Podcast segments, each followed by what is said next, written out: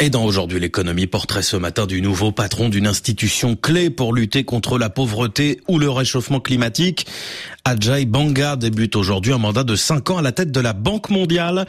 Soutenu par Joe Biden, il était le seul candidat en lice pour remplacer David Malpass après sa démission, Louis O'Grim il est particulièrement bien équipé pour diriger la Banque mondiale à ce moment critique de l'histoire. C'est de cette manière que Joe Biden a justifié le 23 février dernier son choix de porter Ajay Banga comme candidat à la présidence de l'institution.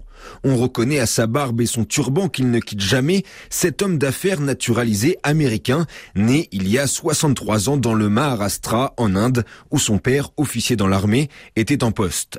Issu de la minorité religieuse sikh, il fait ses études dans les prestigieux établissements de l'université de Delhi et de l'Indian Institute of Management avant de faire ses premières armes toujours en Inde chez Nestlé.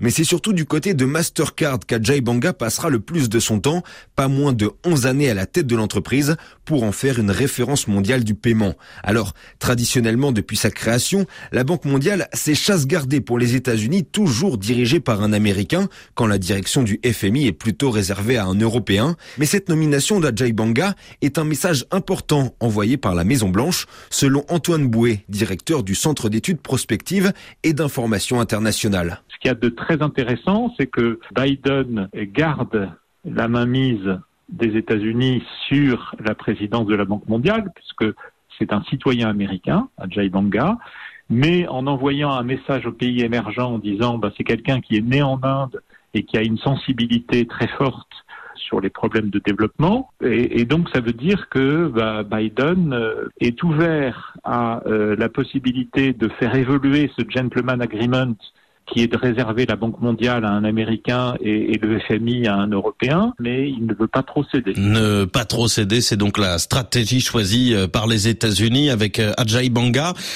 un candidat capable aussi d'engager d'importantes réformes, Louis.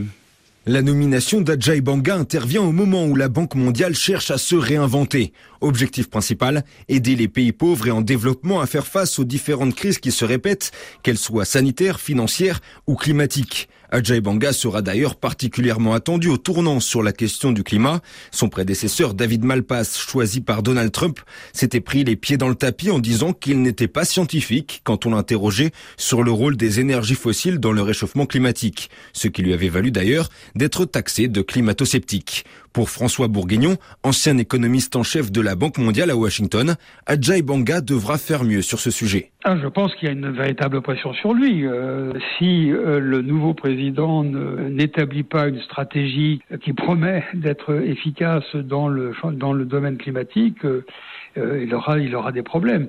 Je crois que ça fait partie de son cahier des charges. maintenant, est-ce qu'il est qualifié pour ça?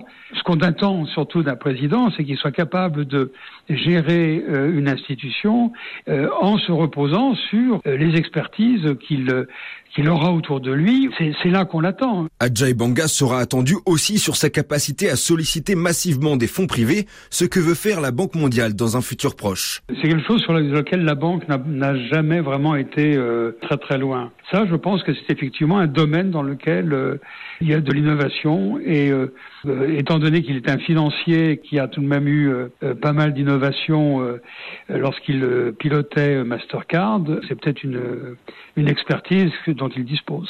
La Banque mondiale pourrait annoncer des mesures lors du sommet pour un nouveau pacte financier mondial en juin à Paris ou à Marrakech en octobre prochain.